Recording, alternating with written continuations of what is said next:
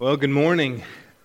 It is good to be with you here this morning. I'm going to invite you to turn with me to Matthew chapter 22. Matthew chapter 22. And if you don't have your Bible with you this morning, there should be a hardback Bible in the pew there in front of you. Matthew chapter 22. And I would just ask that as we walk through uh, this message this morning, if you wouldn't mind praying for me as I'm sharing the Word of God. I got a text this morning from Pastor Doug saying, Hey, I'm sick. Would you be willing to preach? Sure thing, brother. So here we are. Uh, so I just ask that, that uh, you be praying for me as, as I'm praying for you and as we're opening the word up together this morning. If I asked you, how would you assess your walk with Christ? Uh, how would you answer that? Like, maybe you've never taken time to kind of evaluate your relationship with Jesus. Like, um, on a, maybe on a scale of one to ten, like I'm, I'm, really not following Christ, not passionate. To ten being like I'm just on fire. I'm, I'm, I'm following Christ, loving Christ. Tim Keller gives this analogy or illustration uh, in his book prayer on how to kind of evaluate our walk with christ. And he gives the uh, illustration of a sailboat and, and, so he gives four different modes. Are we sinking? Are we drifting? Are we rowing? Or are we sailing? So sailing is simply this. Man, your, your sail is up. The wind is at your back. You are coasting forward. You're just on fire for Christ, passionate to walk with him. You're enjoying spending time with your Lord. You're, you're abiding with him. You're communing with him. You're serving others. You're sharing the gospel. You're loving your time in prayer and in Bible intake. I mean, you're just, you're just passionate about Christ. You're sailing. Drift, or excuse me, the next one is, is rowing. Maybe you're just rowing like you want to be sailing, you want to be on fire for Christ, but it feels a little bit more like a duty rather than a delight. And so, uh, but, but you want to be there. So you're rowing, you're giving effort because you want to be on fire and walking with Christ and, and being used by Him for His glory, for His kingdom. And so you've got sailing, you've got rowing, and you've got drifting. Drifting is, it's, it definitely feels like a duty. Uh, there's a lot of dryness in your walk with Christ. You kind of feel a little numb towards God, and, and you don't really feel like giving it effort anymore. Uh, maybe it's this kind of. Uh, you, you've, you've sat back and you don't feel like obeying. You don't feel like giving effort. You don't feel like spending time with Him. You're just drifting. And then sinking. Sinking is the last one he gives. And sinking is that numbness begins to become hardness and, and that dryness is just a dusty desert. And you're, you're at the point where like if something big happened you could possibly just walk away from christ. Like you could possibly just say I, am not going to even identify with christ anymore. So how would you assess your walk with christ? Are you, are you sinking? Are you drifting? Are you rowing? Or are you sailing? Let's pray and then we'll dive into the word of god this morning. Heavenly father it truly is a joy uh, to be able to come before you again this morning, to be able to worship you, uh, to be able to praise you. Lord, you are worthy of our love and our adoration. And, and Father, I'm just so thankful uh, for the, the privilege to come together as the body of Christ, to be able to come together to encourage one another, to fellowship with one another, to serve one another, to, to speak life into one another, to uh, do all that we can to honor you through our fellowship together. And so, Father, it's also a great joy to be able to lift our voices in praise to you together. Uh, throughout the week, hopefully, we're doing that on our own. But, Father, it's just awesome to hear uh, so many voices coming together all at once in praise of you. And again, you, you alone are worthy of it. You are our audience of one. And so, Father, I pray that you would help us this morning to just have a heart that, that longs to honor you in all that we say and do and think. And I pray that as we open your word here this morning, that you would just speak into our hearts, that, that, that we would first of all be receptive, that as Jesus so often says, we would have ears to hear, but then we would also have a willingness to be obedient to that which your, your word lays out for us. And so, Father, help us uh, to understand your word through uh, the, the, ministry of the Holy Spirit as he comes in to, to illuminate and to help us understand. And, and, Father, we just thank you for the opportunity to open your word together as a family. So, Lord, I, I pray that you'd be with uh, Pastor Doug this morning. And uh, Lord, we just thank you for uh, his ministry here at Grace. Thank you for his leadership, his passion, his love for you, and his love for us. And Father, we just pray that you bless him and Nancy and Allison uh, this morning as they're, they're caring for him. And I pray that you'd give him a quick recovery uh, with whatever he's uh, suffering with and dealing with, Lord, that, that you just restore him quickly. Uh, I, I know he longs to be here. And so, Lord, we just thank you for him and thank you for what you're going to do today, even in and giving him rest from, from this morning. Uh, and so, Lord, um, thank you for this day. I pray that you keep my words from error and uh, that what I share, Lord, we would just uh, be willing to um, hear from you, that we, each one of us would have that, that longing and that desire to grow in Christ. So, Lord, thank you for loving us first. We love you, and we thank you in Christ's name. Amen. I want to give you kind of two examples in Scripture before we get to Matthew 22. We will get there, I promise. Uh, but we have, we have this amazing testimony uh, found in, in the life of Paul.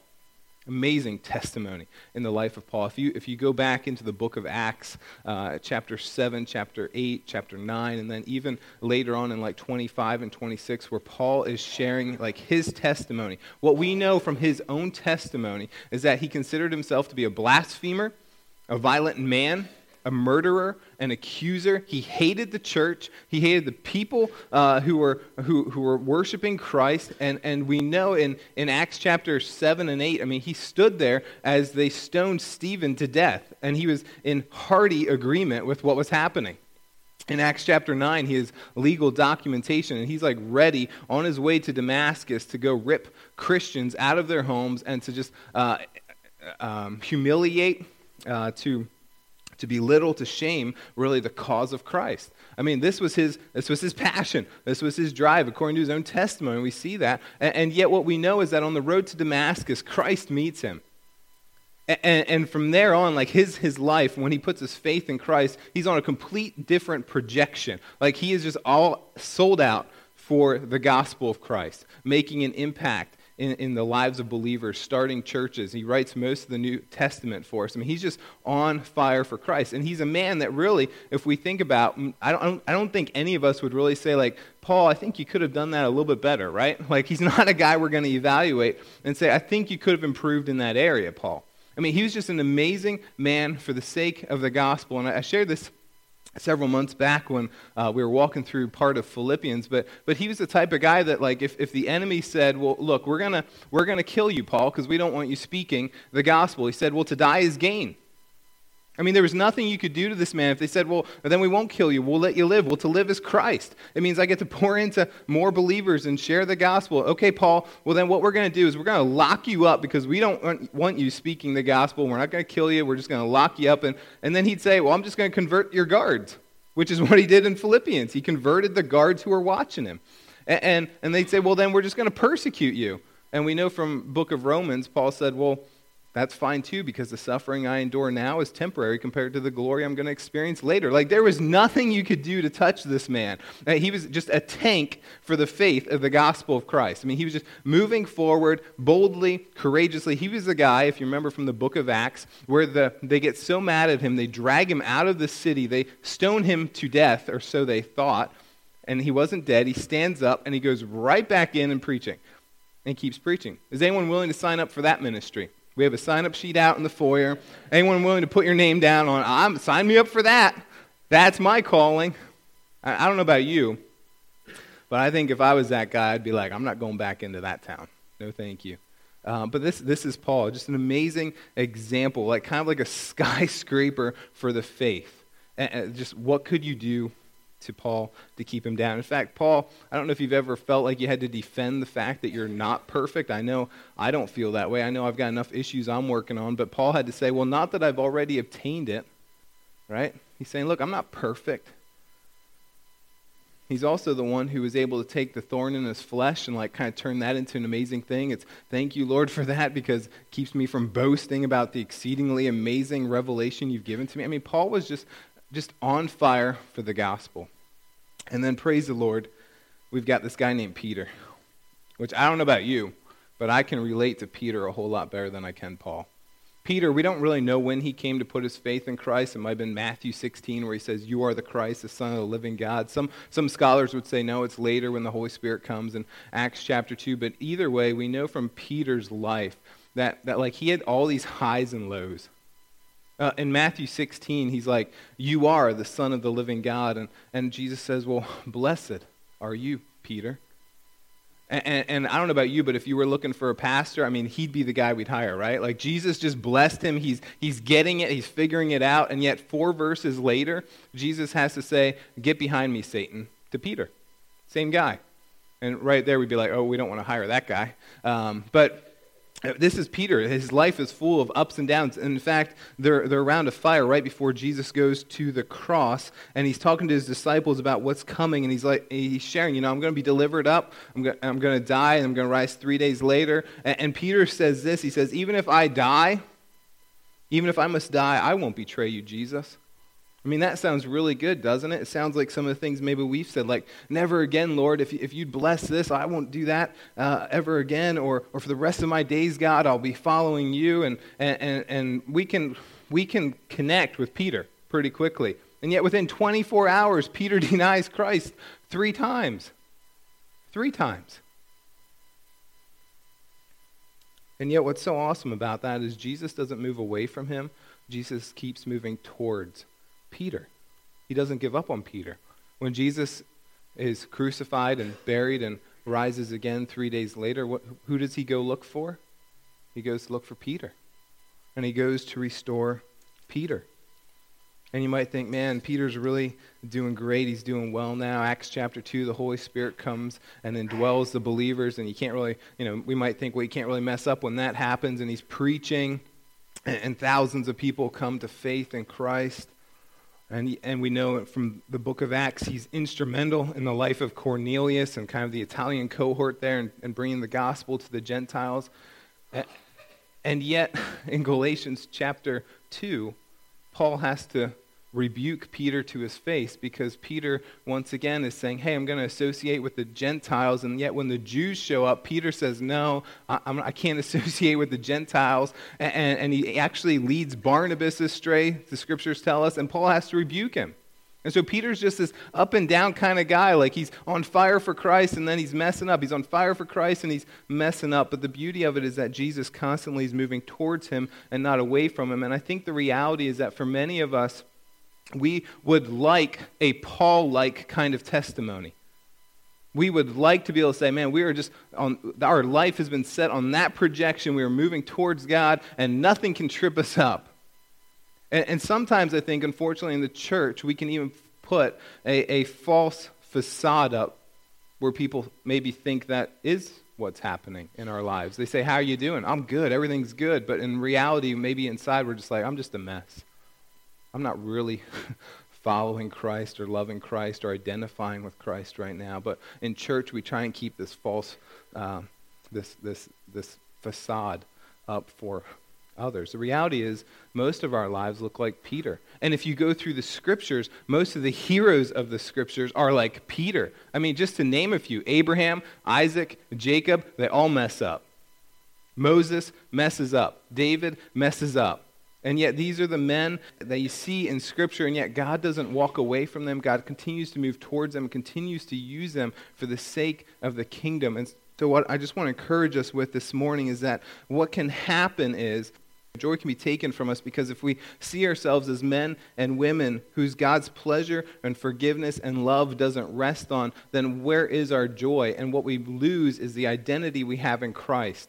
My friends, if you've put your faith in Christ, you are a son and daughter of the King of Kings, and your identity is sealed. It is sealed shut.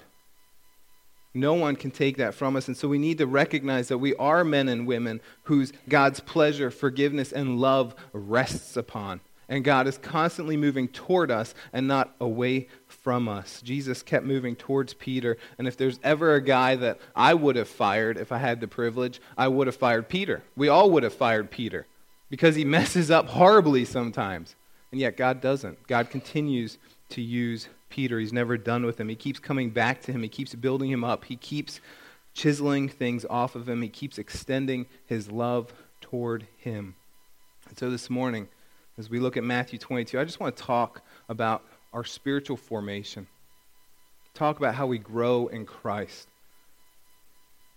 Because the reality is, many of us if not all of us, are more like Peter, with highs and lows, wins and losses, struggles and victories. And instead of trying to pretend to have it all together, part of walking with Christ together is being willing to say, I don't have it all together, and standing in the trench together.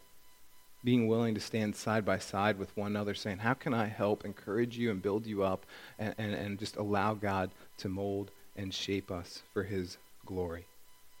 Because the reality is, is when suffering comes or persecution comes, it's disorienting, isn't it? I mean, none of us respond right away like Paul does. This is from God on high, I will rejoice and be glad. Is That's rarely our first response. Instead, it's discombobulating, it's scary, it's disorienting.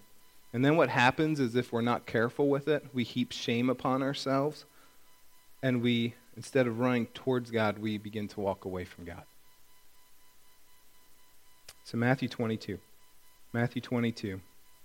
Jesus is, of course, is here in verse 34. We're going to pick up verse 34 through 40. It says, verse 34, but when the Pharisees heard that Jesus had silenced the Sadducees, they gathered themselves together. One of them, a lawyer, asked him a question, testing him Teacher, which is the great commandment in the law?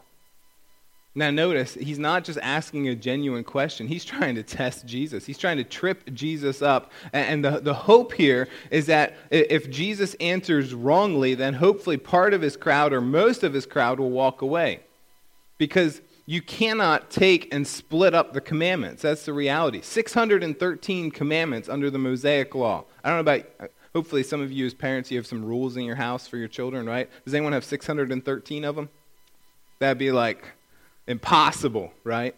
613 laws. And, and, what they were asking is, which is the greatest? And they're hoping he's going to pick one, and then half the group's going to say, no, I really thought it was this one, and they're going to walk away from following Jesus. It's, it's a test to, to, to, trip them up. And, and what they thought, the Jewish thought here at this time is that surely surely there are some that are more important than others. Like there are some that it's okay if we don't really follow those, but what are the important ones that we need to follow that we should be following? And so which is the greatest? And so Jesus answers in verse 37. He says to him, You shall love the Lord your God with all your heart and with all your soul and with all your mind. This is the great and foremost commandment. You shall love the Lord your God with all your heart and with all your soul and with all your mind. And so I just want to stay there this morning for most of our time. What does it mean to love the Lord your God with all your heart, with all your soul, and all your mind? Well, first of all, love is love is what I call in nowadays in our culture and climate kind of a junk drawer word. So I don't know if you know what that means, but for me and my family, I, I love junk drawers. So like I have drawers in the cabinet or in my desk that it's just a junk drawer, right? So like everything that I don't know where to put, it goes in the drawer. So uh, it drives my wife crazy, unfortunately, because she's very organized. And sometimes she'll come and organize my desk drawer, that's my junk drawer, and I can't find anything then. And, and so it's just a mess, right? It's got screws, it's got bolts, it's got paper clips, it's got stamps. It's got like anything and everything that I don't really have a place for anywhere else. It goes in the junk drawer. And love is kind of a junk drawer word. It's, a, it's like a catch all kind of phrase, right? Like I love my mom. I love my dad. I love the hot dog I'm eating. I love uh, Little Debbie's. I love my car. I love my family. Like I, we just love everything. It's a catch. Like, and then we put I love God in there too somewhere, right? Like love has just become this catch all kind of phrase. It's a junk drawer word. And, uh, and, and so, what does this look like to love? Well, John Piper, and I'm not, I'm not um, sold out on all that Piper teaches, but he gives this definition of love. And I think it's just so simple. This definition of love it's love for God is delighting in Him and a desire to know Him and to be with Him. I mean, that's just simple and straightforward, isn't it? Love for God is delighting in Him and a desire to know Him and be with Him. Let me just say it again. Maybe you're taking notes.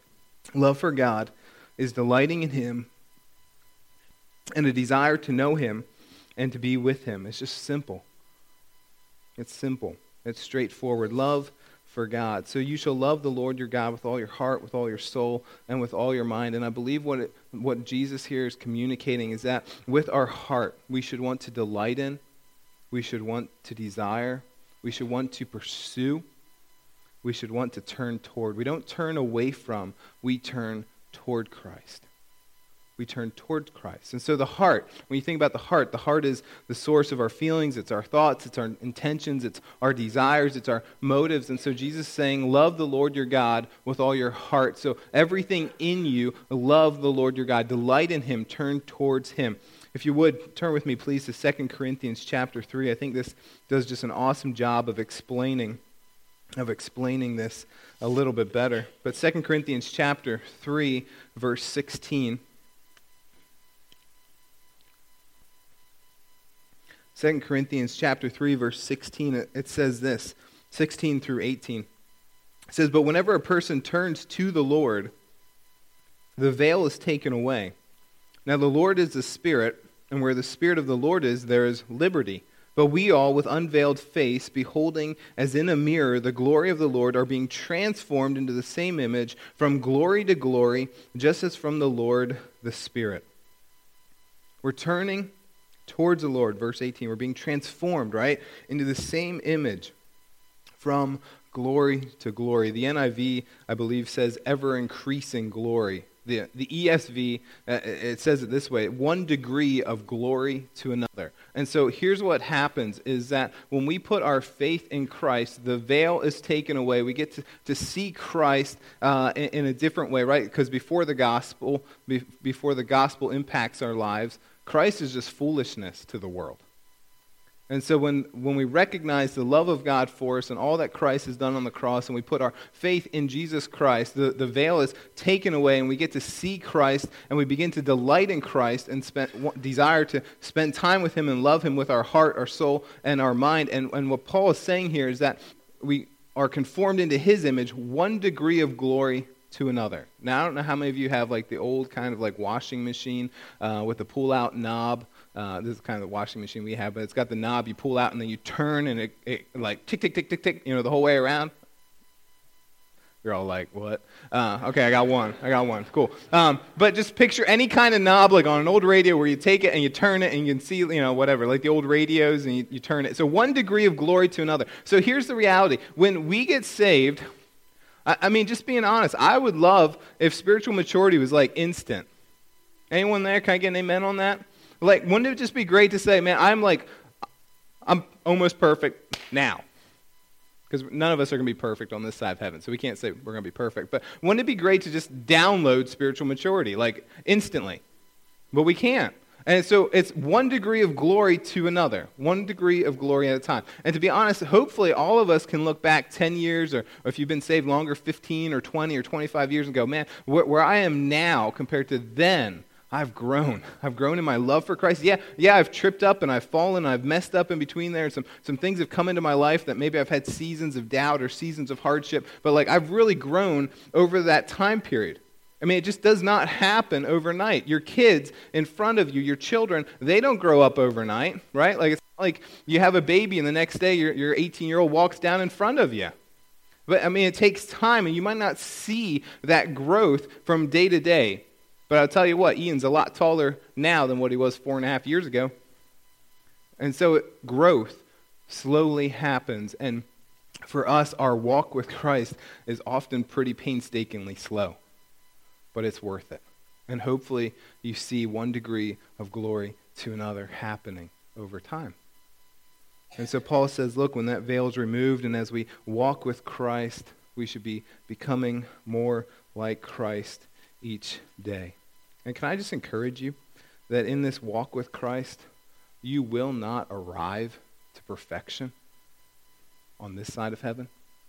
But thankfully, Christ has arrived and he doesn't leave us on our own. I mean, that's the beauty of our Savior. He doesn't say, okay, I've saved you, now just figure this out on your own. He sent the Helper, the Comforter, His Holy Spirit, who indwells with us. He never leaves us nor forsakes us. He walks with us each moment, each day. We're not on our own. And praise the Lord for that. And, and the reality is, is that as we walk with Christ, you know, maybe that thing you're trying to overcome, that temptation that you just kind of keep slipping up in. The reality is, is once you overcome that, there's one more behind that, and you overcome that, and there's one more behind that, and you overcome that, and there's one more behind that. I mean, I feel like the, the longer I'm saved and the longer I'm walking with Christ, I just keep going, man, I'm worse off than what I thought I was 10 years ago. Because there's just more things to work on. And, but that's okay. God walks with us through that. And there's growth, hopefully, as we're loving the Lord with all of our heart, soul, and mind. In joy and in sorrow, He's going to chisel you. In success and failure, He's going to shape you. Uh, God desires for us to be conformed into the image of His Son, and, and He's working on us day by day. So then Jesus moves from the heart to the soul. And the soul is one of those kind of tricky things to put your finger on. But the soul would simply be you. It's the real you. I, I explain to the students like this Your body doesn't have a soul, your soul has a body. So the real you is your soul. It's, it's what some psychologists would say it's the true self, it's who you are, it's you. And we all have different personalities that play into that, but that's kind of, that doesn't really play into this. Um, the reality is, is that God has created each one of us to love Him with our whole soul, our whole consciousness, our whole self. And so, how does that work? Well, the reality is the reason we fail to reflect Him day by day is because we have our own agenda, we have our own desires, we have our own things and our own ways and the things that we want in our lives.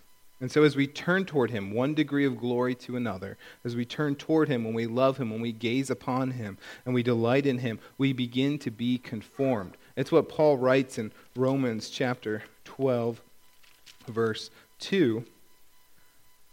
I would try and quote it, but I'd probably mess it up. So, Romans chapter 12, verse 2, where he says, And do not be conformed to this world, but be transformed by the renewing of your mind. It's this idea of becoming more like Christ. So, the more we spend time with Christ, our desires should be to desire what he desires. We should hate what he hates. Like, as we grow in Christ, our love for him should grow, and our hate towards sin should grow.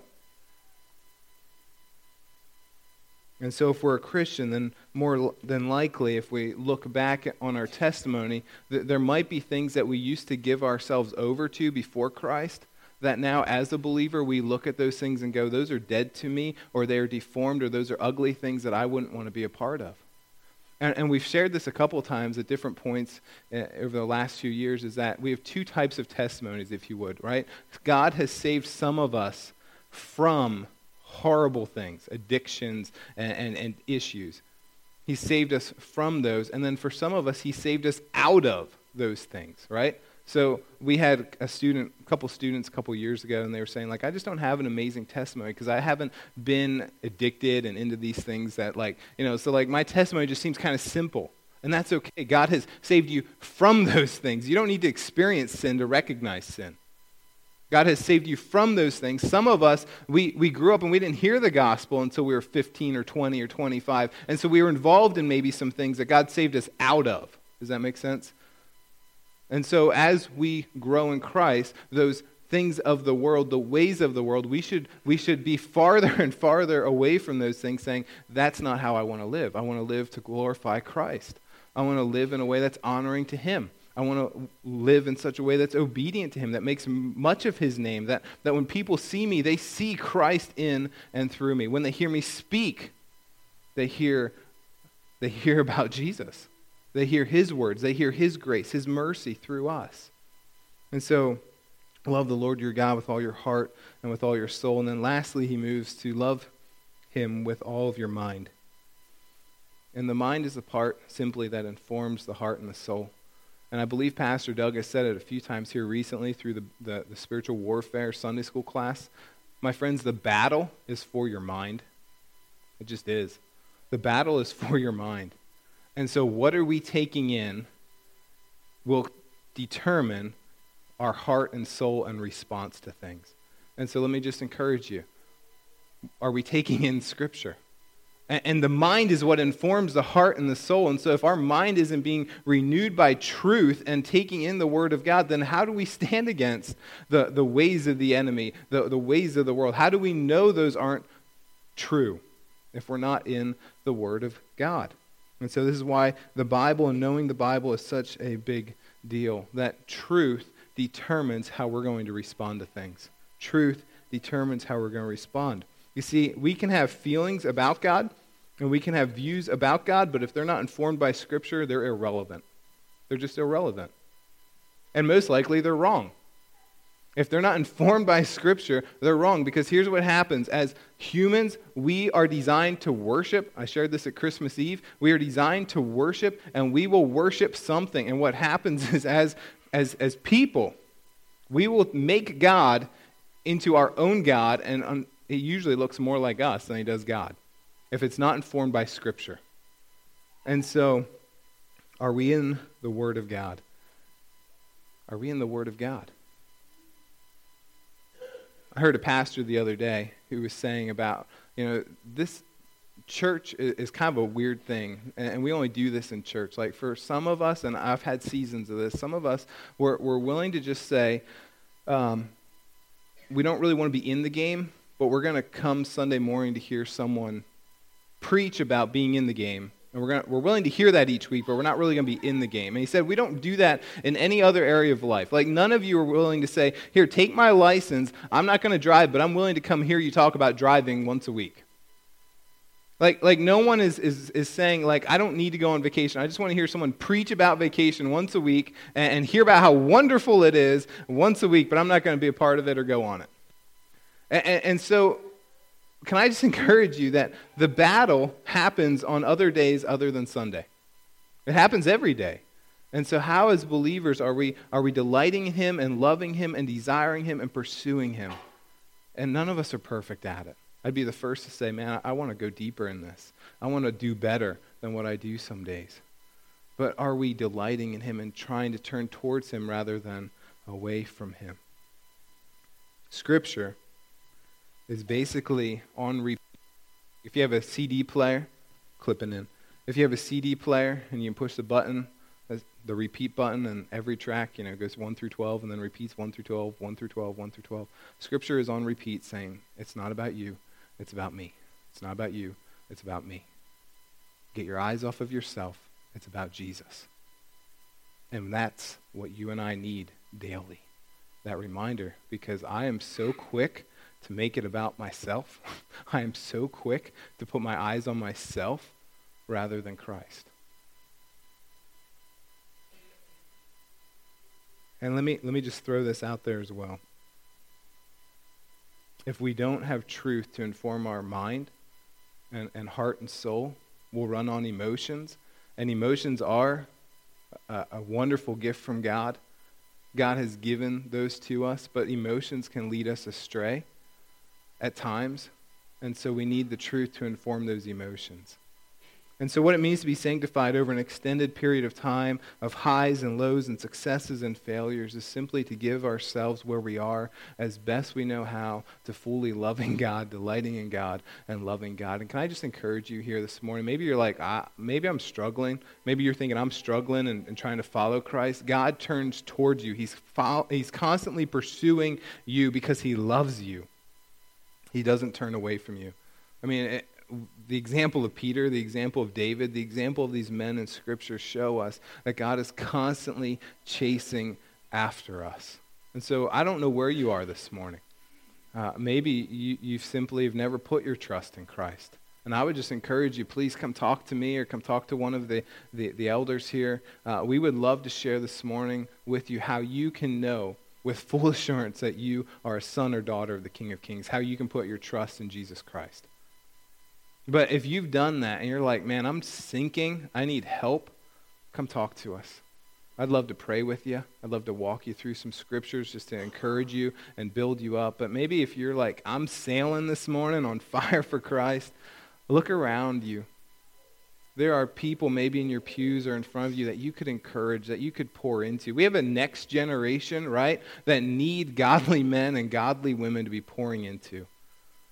And, and myself and 10 youth leaders cannot do that alone. And so look for other people. Are you mentoring someone? Are you discipling someone? I met with a, a, a gentleman yesterday, real early for breakfast, and, and, we were talking about the fact that each of us should be a Paul to someone. Like we should be pouring into someone, mentoring, discipling someone, and then we should all be a Timothy to someone who's pouring into us. And, and we need people like Barnabas on the side, encouraging and pouring in and, and just building us up. And so look at what opportunities you might have here in the, the local body to be a part of that. So I would just encourage you keep keep pursuing. Keep pursuing. Keep running after Christ. Love the Lord your God with all your heart, soul, and mind. Let's pray. Heavenly Father, you alone are the author and perfecter of our faith. You alone know where each one of us is at this morning. You know whether we're sinking, drifting, rowing, or sailing. And Father, I thank you, I thank you that you know us better than we know ourselves. So, Lord, wherever we might be, would you just help us to have a desire to grow in you?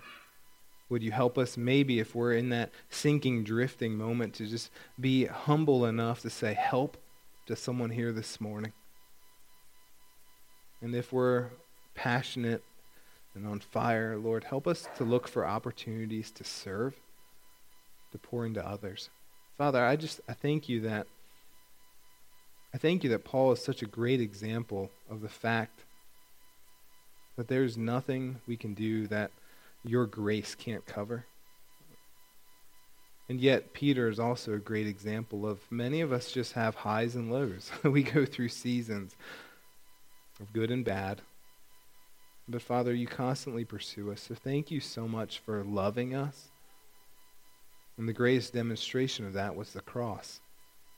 We don't deserve the grace and the gift of salvation, but Father, you freely give it.